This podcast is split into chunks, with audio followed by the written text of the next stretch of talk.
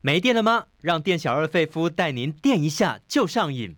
Hello，电销上瘾，希望大家听也会过瘾。我是节目主持人费夫。如果你想知道最好玩的电影资讯，非常简单，欢迎大家现在拿起手机，上脸书搜寻中广主播曾武清，按个赞，加入粉丝团，就可以收到精彩的节目预告哦。今天要介绍哪些芯片呢？巴斯光年，大家一定会联想到这句经典台词：“飞向宇宙，浩瀚无垠。”那在最新的动画里面，要见证太空寂景崛起的故事。悬崖之上是老谋子的悬疑谍报片，张艺谋他创造了五十亿票房的神片。午后弥撒是一个悲伤的故事，枪击案的悲剧。现在被害者跟枪手双方的父母竟然要见面。恋爱誓言，这是病态的爱情，虐杀的震撼，比杀人狂魔还要变态。声控 Kimi 涉及暴力犯罪，新任猫女柔伊克拉维兹主演，她怎么会被卷入呢？在介绍芯片之前，我们先来聊明星。现在国家队很流行什么口罩国家队、快筛国家队。如果是国家队的队长，应该更了不起。这位大明星啊，他拥有俊秀的脸蛋、人鱼线的身材，因为演了漫威电影，从此美国队长的封号就跟着他。他好像就是高尚品德、正直性格的代言人，大家应该已经知道是谁了。赶快进来，费夫电力公司。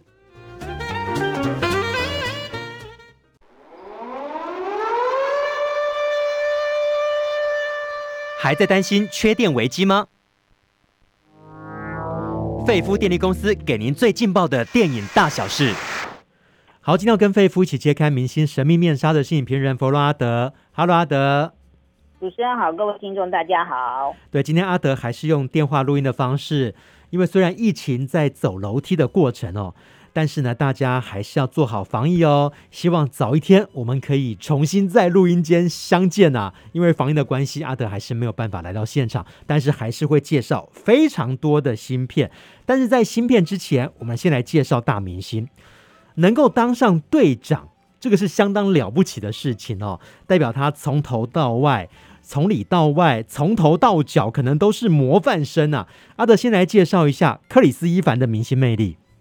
对，这位拥有意大利跟爱尔兰混血血统的帅哥呢，拥有了六块肌，是身高呢有一百八十四公分，然后看起来眼神啊等等气质，看起来非常正派。对所以呢，他才会成为美国队长的饰演角色的当选人。嗯，上帝实在太不公平了。他拥有天使般的脸蛋，但是又拥有魔鬼的身材啊。我们来聊一下他怎么走红的。他其实家庭哦，父亲是牙医，母亲是舞蹈家。听说他小的时候受到姐姐的影响，因为姐姐那时候在戏剧公演就获得非常大的注目，然后他也喜欢表演，然后他的才华其实也得到老师的肯定。对，你可以说是他的嗯家庭环境是相当的不错。他还有个舅舅，到目前为止还是呃麻塞诸塞州的议员呢。哇，也是因因为这样，其实大家也可以发现，克里斯伊凡常常对政治还有发表他自己的感想对。哦，也因此而成为嗯那个那个社群媒体上的大炮之一。对他的演艺历程呢，其实嗯，他就是跟随姐姐的脚步，然后他非常的积极。那他当时呢，就还请高一升高二的时候，他还前往纽约去打工，然后半工半读。那是那而且那个过程中，他还当过送报生、服务生等等的工作，因为他要存钱去上表演课。哇！哦，事实上他怎么不跟他那牙医老爸借钱？不过这些打工的经验都成为他表演的养分。我们接下来就看到他，他在校园电影初试提升，包括在两千零一年的《非常男女》，当时他恶搞哪一部片子呢？其实就是恶搞《窈窕美眉》，里面是在讲啦啦队员的故事。他在里面呢，就饰演一个校队的球员哦。要让这个平凡的女孩成为舞会女王。当时她唇红齿白，然后加上这个又有身材，其实就是校园的小鲜肉了。对，因为他高中毕业后呢，他决心嗯不要读大学。虽然他的家境是还不错，可是他觉得他就是他对念大学没兴趣，他想要直接去演戏。所以呢，他那时候呢，应该说是演那个《非常男女》他第一部那个作品的时候是非常的适合，对因为事实上他就是一个高中生嘛，嗯，那他因为被他的那个呃美丽的校园校花女友甩了，所以他决心要报复，嗯把他们校园里面的丑女、怪胎、珍妮，把她改造成舞会女王，然后气死他女朋 友，呃气死他前女友。对对，其实是还蛮幼稚的那种美国校园故事。没有错。好，他从这个校园青春片起家，讲到他跟史焦雷、乔韩森的缘分。当然，大家现在一定会联想到，不就是美国队长跟黑寡妇吗？但其实他们缘分开始非常的早，包括在两千零四年《极速 A 计划》，他们就演高中生。被学业的压力搞到快受不了哦、然后在《豪门保姆日记》，他们又合作了。当时这个史焦雷、乔韩森，他演为了赚取生活费，要进入曼哈顿上流社会家庭当保姆哦，结果闹出一连串的笑话。您怎么看这一对组合？嗯，我觉得他们这对组合呢，他就是蛮有趣的对。那他们当年演那个青春片《极速 A 计划、啊》，就是这六位高中生，他们呃就是结合起来，然后运用智力、跟脑力还有体力，是。前往学测中心来 A 考卷 A 考卷哇、作弊耶，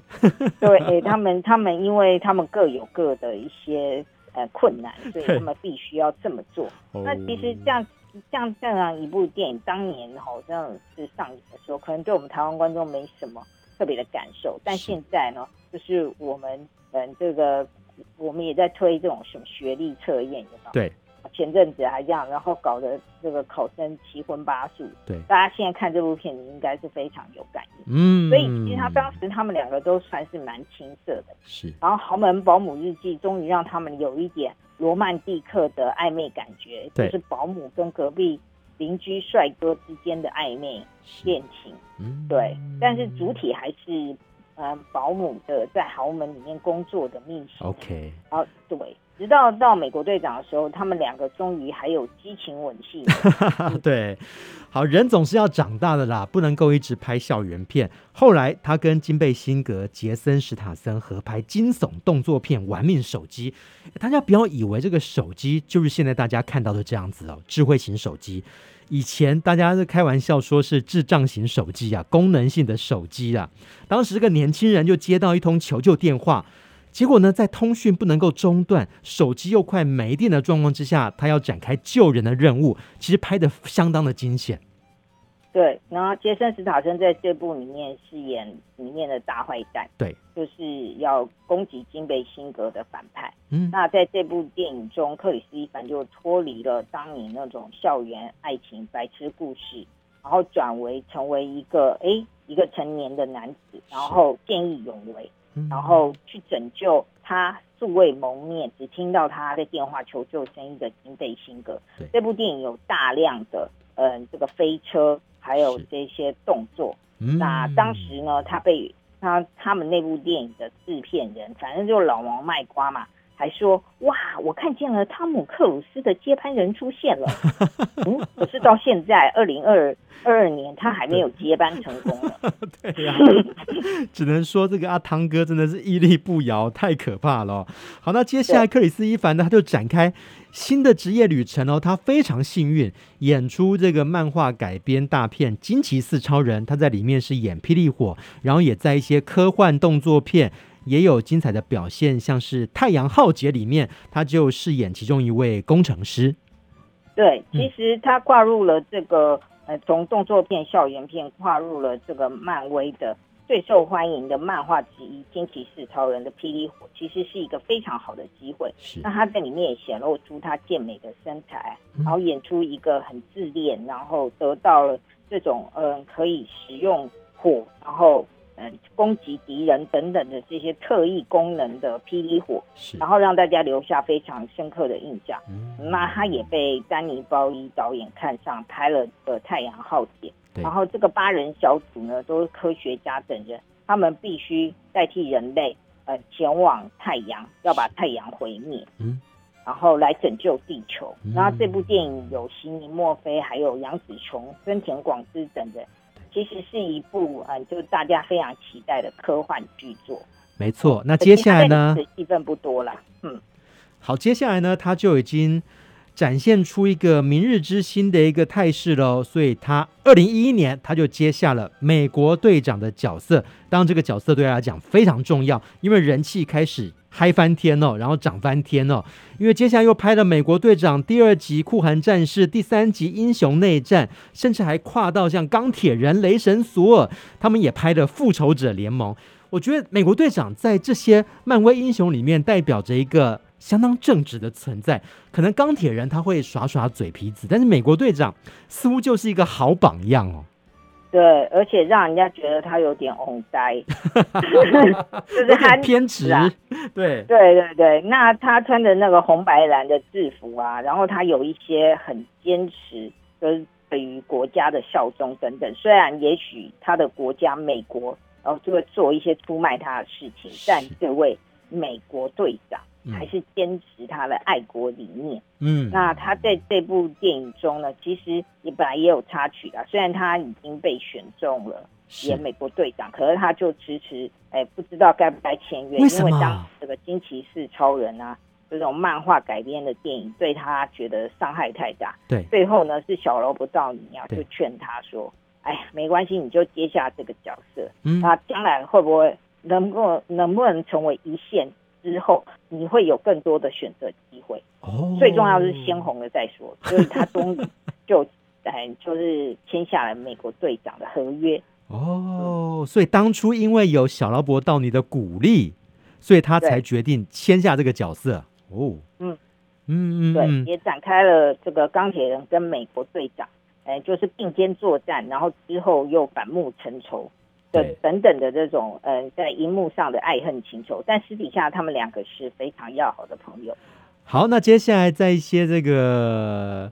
其他片子当中，他也有精彩的演出，像是二零一三年他主演的《末日列车》，这是南韩导演奉俊昊执导的科幻电影哦。呃，感觉这个剧情哦，以为很好莱坞，但是他拍出来的效果其实让人家耳目一新哦。这个列车它是分成前半跟后半，那前驱的人就是晋升为上流阶级、上流社会的人，至于在后半车厢的人就很惨哦，好像就被当成苦力劳工。那克里斯·伊凡呢，就是在后半车厢，然后之后他也变身为叛军的领袖。对，所以他的角色其实这个寇蒂斯啊是非常重要的。对，那中间呢，他们因为他们本来不知道前半部的车厢里面都在吃香喝辣，是，然后没想到他们在后区的人却是非常的饥饿，对而且非常的苦闷，嗯所以，呢，他就发起了这种，嗯，应该说所谓的无产阶级革命吧。嗯，那在跟宋康昊等等的演员合作之下，然后他们就是，嗯，冯冯俊昊导演啊写，就是把这样一个科幻动作片呈现的效果，让大家其实也为未来他拍的《寄生上流》铺路。对，那嗯，那他他其实克里斯蒂伊凡也非常的幸运，他还一直跟导演说，如果《末日夜车》有第二集，请记得找他拍，还 对，但目前没有。后来他也展现出除了演戏之外的才华，包括导演了《纽约爱未眠》。我们看到越来越不一样的克里斯·伊凡。那这个礼拜有一部他的新片，呃，他有现身演出啦，声音的声哦，就是《巴斯光年》。阿德喜欢动画片，喜欢卡通，呃，《玩具总动员》对很多人来说都是童年的记忆对，呃，不过当然对里面最重要的两个男主角，对呃，当然就是胡迪警长跟巴斯光年。没那《巴斯错，光年》为什么会被嗯、呃做成玩具，是而且呢那么畅销？那这部电影呢，就是要揭晓《巴斯光年》这个玩具对它的背景故事，对是它的外传。对，就是然后太空他寂景的一个崛起故事哦。对对对对对，那那就是呃，里面还有很可爱的帮巴斯光年呢找了一个 partner，就是一个机器人猫咪嗯叫白袜。嗯，然后呢，他们因为呃到外太空去执行任务，对结果他回来的时候发现，回到基地的时候，呃，只剩下呃很多人都已经死了，因为他才出去没多久，可对是事实上已经过了六十二嗯年，哈，那他要如何哎，然后跟这些邪恶势力扎克天王对抗啊？，对，还有对，完成他的任务，飞嗯向宇宙浩瀚无垠。哇很多小朋友都等很久，当当大人们在看《捍卫战士二》的时候，是哎，小朋友们可以看《巴斯光年》。就大朋友可能去看战机了，那小朋友就看这个巴斯光年带领大家如何见证太空寂景它是如何崛起的故事哦。呃，当时《玩具总动员》推出的时候，很多角色像是胡迪哦，他是扮演一个应该算是比较新型科技的一个角色，但其实他的个性非常非常的可爱啊， 对，他还会跳探戈舞。对对，非常热情，而且嗯对朋友呢非常的忠心，对，而且巴斯光年其实也是一个飞行员，只是他驾驶的是太空 船，那就看这个大人们支持好汤姆克鲁斯的飞行员，然好后小朋友就来看巴斯光年吧。好，我们就来 follow 到底是阿汤哥会胜出，还是拔丝光年会胜出哦？好，这礼拜还有很多的新片，我们待会要推荐给大家哦。那当然要请大家听到最后，然后阿德就会揭晓他的孤注一掷大作战，选出心中的最爱，不要错过喽。我们马上回来。店小二电影套餐怎么卖？只要累是瘾君集，免费招待都可以。当店小二碰到瘾君子，电影情报全部撒比数。欢迎大家来到店小二费夫金的电影餐馆。但是在开张之前，宣传一下，赶快加入费夫的粉丝团，非常简单，在脸书上面搜寻中广主播曾武清，按个赞加入就可以了。今天请到跟我一起长出的还有影评人伯洛阿德。我们先来介绍这一部哦，张艺谋导演的《悬崖之上》，是在讲三零年代有一支苏联啊，当时还是苏联时期哦，受过特训的秘密小队，他们来到东北。然后要从这个未满洲国的天罗地网当中呢，要执行一场非常特殊的行动，他们要将日本人的恶性公诸于世。哎，张艺谋拍这种谍报片、悬疑片很少见哎。对，嗯，那这部电影呢，嗯，在对岸就是获得了不错的评价跟票房。是所以这次被选为呃两岸影展的开幕片，嗯相信也是大家最瞩目的电影。然后另外还有《乌海》《兔子暴力》等等，另外五部片，总共六部片会在我们嗯、呃国内放映这样子。然后另外在北京的呃，因为疫情的关系，他们就延到七月。那我们我们这边的一些鬼扯啊、是，附身犯等等的片子会在北京放映。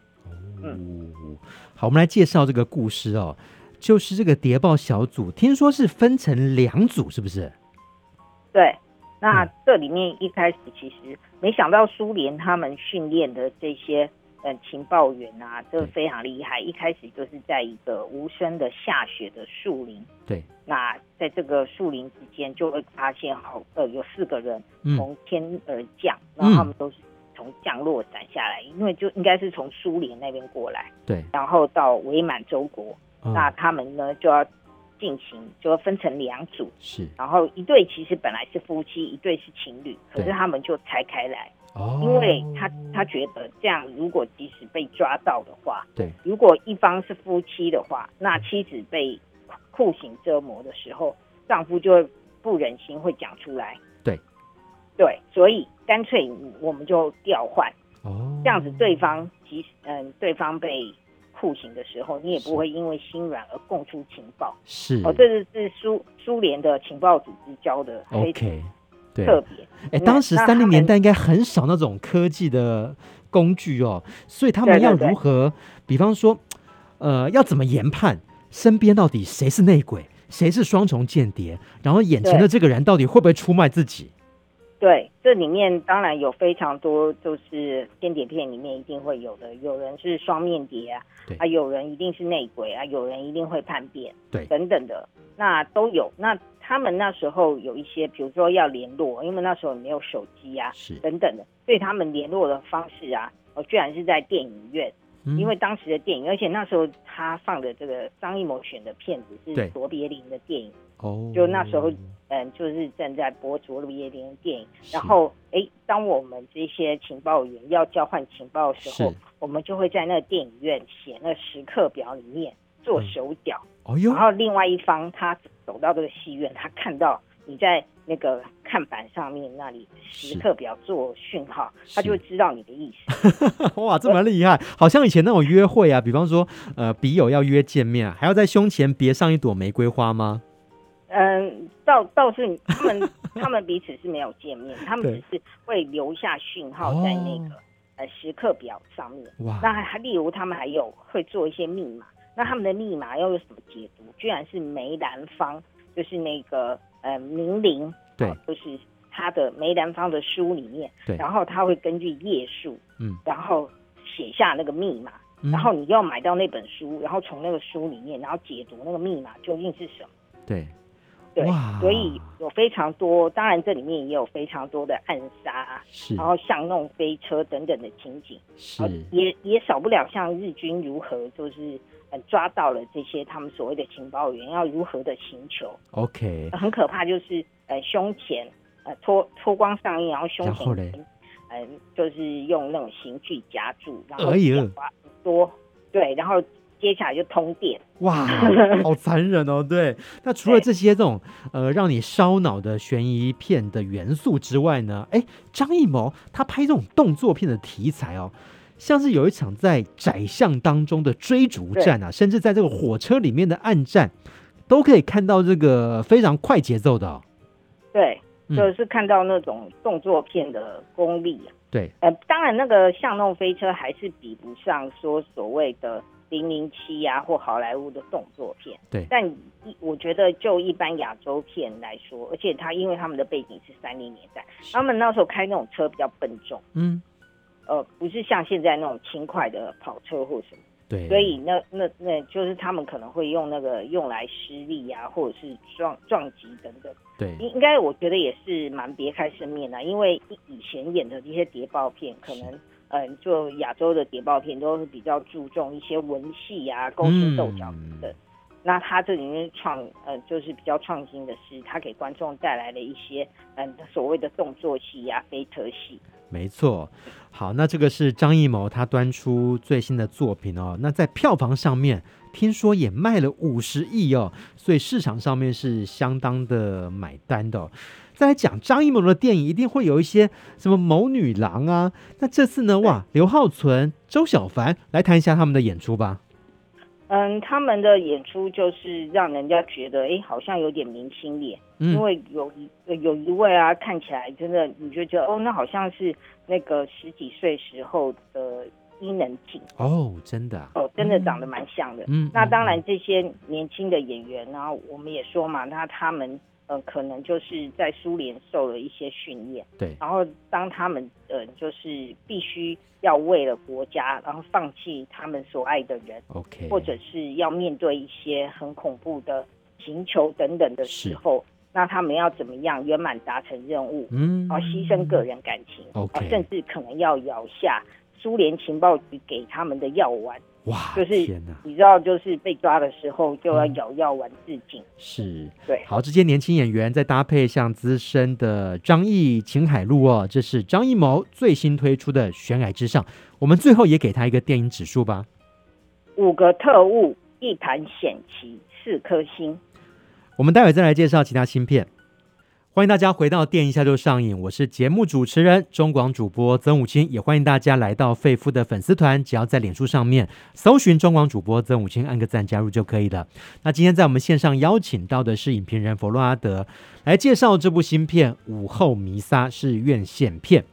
里面是在讲校园枪击案。阿德最近这个美国真的是冰冰冰冰哦，不管是谁执政啊，共和党、民主党，好像都没有办法解决枪支泛滥的问题耶。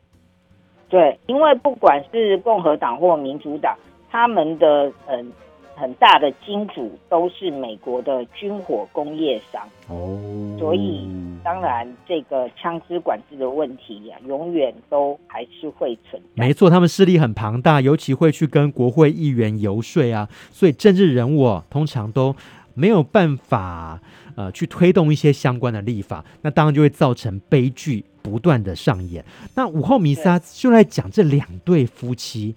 他们在一个平凡又安静的午后见面了，但其实他们的身份哇，真的是相当相当的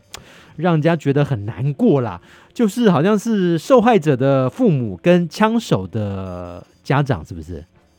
对，嗯，那呃其实这些呃，美国的枪支泛滥，让一些呃民众很容易都可以拿到枪支，对，这绝对是一个很恐怖的问题。是，更何况是连高中生根本未成年，嗯怎样可以拿到枪支？嗯，这真的是让人家觉得这个国家真的是生了病。对那这嗯，这像这样子的现象，其实在非常多的电影中都曾经反映过，就关于校园枪击案的悲剧。对，呃，可是这部电影呢，它没有选，它它选择了导演，他选择了是。呃，用另外一个方向跟角度来描述这样的悲剧，是，所以他锁定的是被害人的呃其中一个被呃杀死的一个学生对，嗯还有他他的父母，然后他的父母原来是他的他父母，到现在他说他没想到都还心痛，而且也影影响到他们的生活，嗯，然后甚至他们的女儿都呃就是呃哥哥死掉了，是然后妹妹也受到了极大的创伤。是是他们要求，呃，相关的心理辅导人员哦安排他们跟枪手，那枪手其实也是一个高中生，对，安排那个枪手的父母是跟他们见面。哦，要然见后面。那我对就很好奇，他们难道不会勾起之前伤痛的回忆吗？他们想要跟这个枪手父母见面的原因是什么？是想知道枪手的行凶动机吗？还是说这个凶手到底是出了什么样的状况，导致这个悲剧发生？呃，应该是说悲剧发生的这些年来，他们一直没有办法从伤痛中走出来哦。，一定的。那他们想要走出来，所以嗯这个片子的一开头，其实我们是看到导演就取景是在这个小镇的教堂里，是然后进入这个教堂之后，那开始这两对夫妇就陆续前来，嗯然后教堂的人就帮帮他们安排了一个很安静的那个呃，在教堂里面的房间，让他们四个人坐在里面对谈。嗯，然后接下来整部片就在这个房间，就他们四个演员哇来演出。然后其实都是不断的对话，刚开始他们都很客气，对而且之前其实，嗯，这个被杀的这个孩子的妈妈就有写信给这个杀手的母亲，嗯其实也不能说他是杀手啦，其实他也是一个高中生，嗯那他的成绩非常的好，是可是他自从父母呃因为工作的关系转学到这里来念书，大家也知道美国校园的霸凌文化也是非常恐怖的。对然后他不断的遭受到霸凌，嗯，所以呢，他心态就开始转变。嗯然后后来他又迷迷上了上网啊，就是玩那些电玩，就是嗯杀人游戏。嗯，然后让他的心态逐渐的转变。是然后他又进入了青春期对。嗯然后父母其实都是蛮好的人，他们也觉得他不对，然后就是嗯替他找心理辅导是等等的。可是这个孩子后来就说他不想去了，嗯对。然后然后他的成绩一直很好，嗯然后父母也觉得啊，希望他只是因为是青春期的狂飙期，是之后就会恢复正常。哇没想到后来他就上网还看了炸弹怎么制作，然后甚至他也不知道为什么他弄到了，他从朋友的爸爸家，然后去朋友家看到他的爸爸有枪支，他就把它偷来，结果就到学校去行凶，天然后哪！杀了十十个，嗯、学校十个学生嘛，是，对，所以它是环环相扣的，就是说先有霸凌，然后再碰到一些外在的刺激，包括枪支的取得，一些呃电玩的内容，最后就造成无法挽回的悲剧。我想先对针对这个枪手父母的角色来谈哦，他们是不嗯是也搞不清楚为什么一个乖乖的小孩最后会变成一个枪击案的枪手啊？对，而且他们当时，嗯、因为就是生了这个孩子，对，就是其实也是小孩也很 OK 啊，那那个小孩成绩也蛮好的，嗯只是他比较内向害羞，嗯然后没想到后来也嗯会变成这么样子，然后父母也是非常的伤心哇，然后然后呃被害人的父母啊也是啊就开始双方就在回忆小孩子当年是怎么样，还拿出小孩子小时候的照片，刚开始还话家常，也许就聊他们小时候成长的过程。对，然后嗯被害人的、呃，就是呃，这个凶手的父母其是实也是很愧疚，嗯因为他们后来也是不断的接到媒体还有小镇其他的居民就会嗯打电话来骂他们，嗯然后就说你们怎么会教出这样的孩子？但是这些道歉还是挽救不了那些已经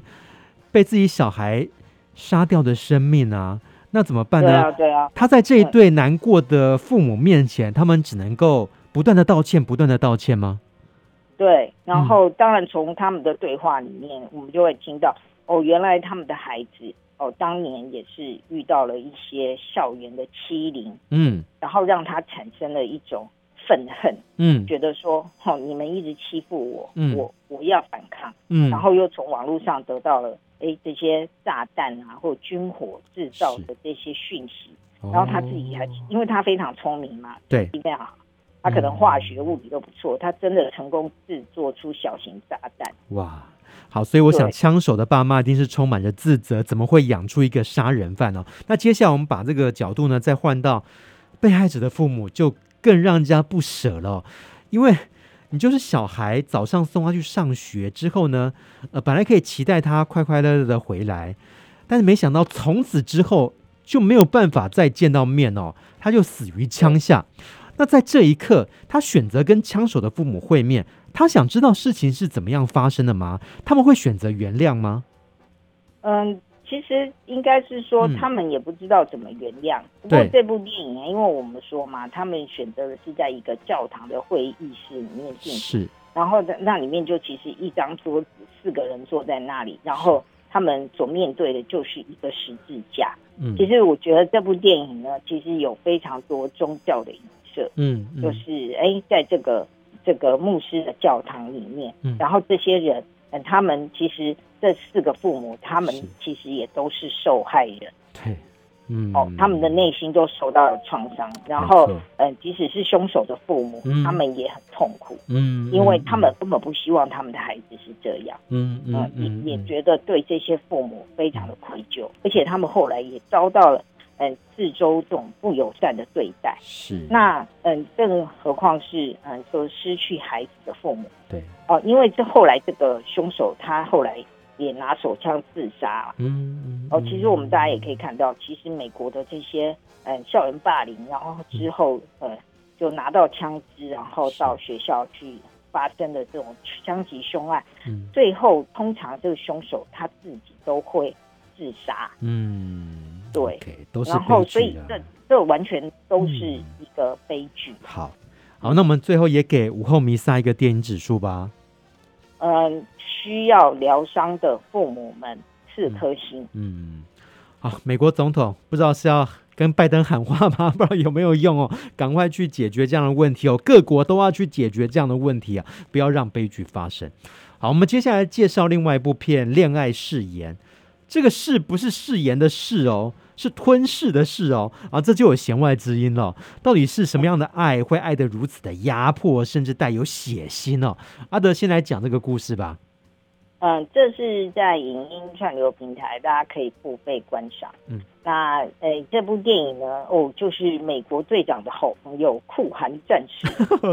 是，但是他在里面好像是一个变态耶。 演的。对，，呃，其实他平常很多人都觉得，啊，像美国队长啊，就一直眼神温和嘛，是，坚定很正派。其实酷寒战士就本来在那个呃美国队长电影里面就有一点好像亦正亦邪吧， 那他这次来演这个角色，我觉得也是非常适相当合突破性。嗯对，因为呢，他其实刚开始这个都很像那种美国那种甜美的好莱坞的那种爱情故事，哈、就是嗯女主角啦，哎单身，然后网络约会啊，然后遇遇到的男人都是一些。哎，反正不是大男人，就是一些衰男，然嗯后他就很难过嘛啊。后来到超市去买东西，嗯没想到就在超市的生鲜区，哇，就是那个卖那个蔬菜水果，白马王子出现了，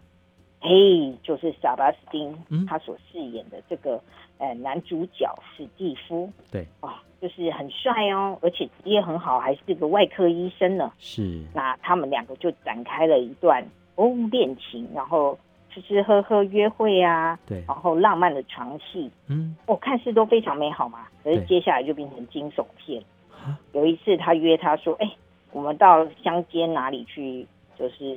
来玩个两天三夜吧。对，然后女主角就欣然赴约，但女主角的呃这个朋友就觉得说，闺蜜就觉得说，哎，你才跟他认识没多久，你就单独跟他去这个去约会，这样好吗？你要是发那个手机定位哦，告诉我嗯你在哪里，嗯这样比较安全。嗯，然后女主角还觉得没什么啊，她这么爱我，怎么可能会发生什么事？嗯没想到到了一个大别墅，嗯哦，乡间别墅，可是 WiFi 收不到讯号，嗯，嗯，然后他就喝杯浪漫的红酒，结果醒来的时候，他已经被铐住了。哇，糟糕了！接下来的这个剧情啊，好像有点惊悚，又带点虐杀的成分呢。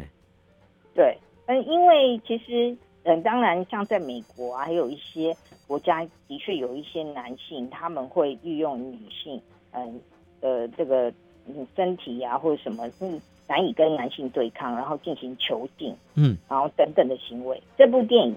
呃，没有这么简单嗯，它比囚禁跟性侵更可怕的是，嗯，它要吃你的肉。我的天哪，那不就是那个人魔的情节吗？对，但它这个又比人魔的更进步，因为它是，呃，它会好好照顾你，然后一直煮美食给你吃，是，但它是希望把你养肥，然后、嗯然后切下你的肉，哇，而且它是慢慢的切，好病态的爱哦。哎，没有没有，他不是他，哎，女主角她对女主角是有比较特别的爱，可是她对其他她抓来的对，那些女生，其实已经有很多受害者，是，然后都被关在那边。你说不止一个然后她就慢？啊？哎，不止一个啊，哇哦，然后她就切下他们的肉，嗯比，如说这次切屁股，是然后再切这个生肉，然后还用哎这个生鲜包装，可能请黑猫等等的宅配。嗯然后因为世界上有一群有很多你这种对人肉很感兴趣的男人们，呃，他们会付大钱让对，这个这位外科医生，嗯然后来执行这些，然后他们就会收到那些肉，然后很开心的就把它微波或者是煎牛排来吃。天哪！那这个女主角她知道这刚认识的新情人竟然有这样的癖好，她不会觉得很可怕吗？那他不觉得非常可怕，而且嗯非常的绝望啊。嗯，然后他只能听到隔壁的女孩在哀嚎，然后彼此鼓励说一定要逃出去。对，然后当然一开始要逃也会失败，然后之后，哎，他怎么样利用跟男主角相处的机会，然后软化男主角，然后让男主角，哎，就是他才能找到逃跑的机会对，等等的。然后那这当然就是请大家看剧情啊。不过哦这个故事啊也是非常的惊悚，就是让大家看到说，有时候我们觉得，哎，像网络交友或等等，大家觉得一些很很浪漫的爱情故事，是，哦然后可是事实上你根本不认识这个 人，呃，对啊，也许她要的不只是你的人、你的心，甚至还想吃你的肉。对，而且他们认认为这是跟一个人真正合为一，然后吃了那个人的哇肉哦，可以代表是真正的诚挚。哎，他们跟爱讲那个男主角怎么会变成这样子啊？有没有交代？嗯，他当然后来有跟男主角，男主角是说他从小，他他在十几岁的时候，他就觉得他对人肉很有兴趣，哦，他觉得是，人肉非常好吃，呃，呃，所以他就产生了这样的兴趣。后来我们还发现男主角他有太太有小孩哦，嗯，啊，这样子啊，对，而且更惊悚的是导演其实根本没有讲他太太怎么样，我们就看到他那美丽的太太，是，嗯呃，到浴室里去洗然澡，后嘞结，果我们赫然发现嗯。他有一只腿，嗯，下半部通通都是没有的。啊，应该是她被她老公吃掉了吧？ 对，天哪，那这样还不离开她，还不离婚，我的妈呀！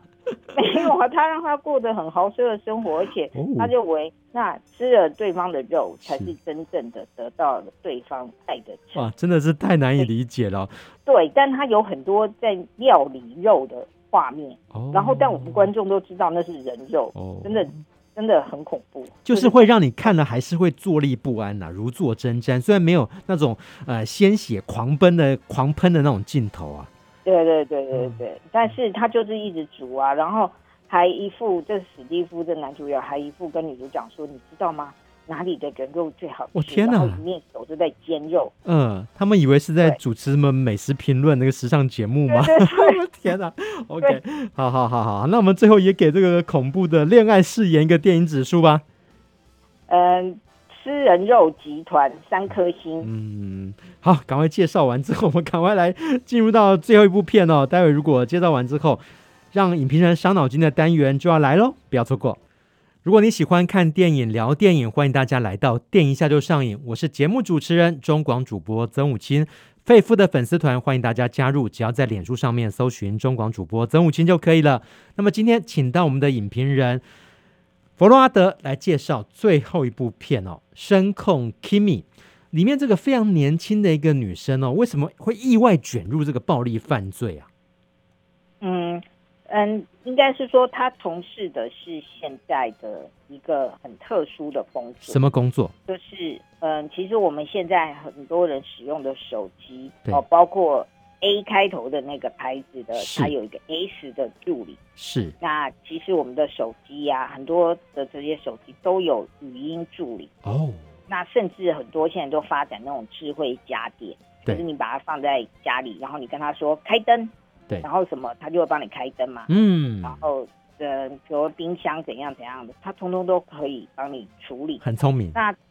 对，然后这个 Kimi 呢，就是一个集团，一个科技集团，他们制造出来的一个新的语音助理。是那女主角呢，就在这个集团工作。嗯那她是专门，因为那个 Kimi 已经非常多人买了，对就是放在家里。可是有时候就会出现一些状况，比如那个 Kimi，因为你是用语音叫他嘛，对那有时候有的字或什么，你的档案里面可能没有帮 Kimi 储存，那对 Kimi 就不会不会使用。嗯所以他就是会听大家那种客户会反映出来说，哎，哪一个段那个听是你听不懂啊，或者是什么的，你要把这个哦字词建进去，哦的新变档。就是人工智慧其实也有不足的地方，它必须要适时的介入。对对对对，嗯然后但是呢，其实这部电影是导演史蒂芬索德伯在疫情的时候拍摄的。是那因应这部电影，其实在里面有非常多，我们看到大家都戴口罩，对，就是因为 COVID 1 9的疫情，对哦，就是大家出门都很害怕。然后女主角呢，她足不出户，嗯，因为她非常害怕，嗯因为一开始应该是因为 COVID 1 9的疫情，嗯，然后你大家都必须宅在家嘛，对然后她也在家工作，哦，然后她很害怕出门，她嗯一直清洁，一直清洁她的手，啊嗯担心会得到这个病毒。嗯对嗯那嗯、呃就是说，因为他独自在家工作，是其实呢，他很想，呃，后来疫情有比较好一点，大家可以出门了，可是是他还是内心非常恐惧，哦，然后他也、呃他也不能单独待在一个那种很就是类像类似像电梯的空间，对他也不敢搭嗯哦，就是所以他的生活非常的。呃，就是等于是他都整个关在房房子里面，他嗯只能叫外卖或哎者，即便他那么的害怕，但是剧情会安排哦，一定有个突发的事件发生，逼得他是不是一定要走出户外啊？对，其实导演呢，史蒂芬·索德伯应该也是呃那个西区考克那部著名的惊悚电影《后窗》的这个粉丝，是所以在这部电影中呢，他有非常多的镜头，嗯还有拍摄手法，还有女主角的遭遇都跟《后窗》很像。嗯然后《后窗》就是讲男主角他因为受了伤，然后没办法离开家门，所以他就用望远镜不是偷看邻居在干嘛吗？对，然后后来发生了一些案子嘛，对对。然后这里面，呃，女主角她是透过 Kimi 嗯听到很多人家里的一些秘密，哦然后其中一个，因为她要帮 Kimi 除错嘛，是啊，其中一个她居然听到了好像是杀人案，啊有一个女子一直在尖叫，就类似像恋爱誓言那样，她在对家里一直在尖叫，有人要杀她，嗯那、然后她就觉得她想报案。可是是公司就跟他说，哎、我们现在因为 Kimi 卖很好，都已经要上市上柜了，现在即将要上市，嗯你这个丑闻一跑出来，然后就会毁坏我会们惹上上麻烦对，然后呢，他就非常的，可是他后来决定要战胜自己的恐惧，哦他要走出家门去报案， OK，嗯嗯，他想要拯救呃那个可能是呃被杀害或被家暴的女子，然好后就接终于走出家门之后，当然是又开始会有 OK，哎那些追逐戏啊，然后相关的利益集团绝对是不会想要让这样的事情曝没光。错，就考验他要如何克服自己的心魔，又要救人。这也是新任对猫女柔伊·克拉维兹主演的惊悚电影《声控 Kimi》。我们最后给她什么样的电影指数呢？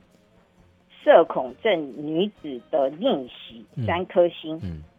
好，接下来就是让影评人伤脑筋哦，孤注一掷大作战跟抢救影片大作战，什么意思呢？芯片很多很多元，不论是串流平台还是在院线，如果只有一部片的时间跟成本，阿德的选择是哪一部呢？呃，我们要推荐的是《悬崖之上》这部由张艺谋所执导的电影，描述了抗日的情报员，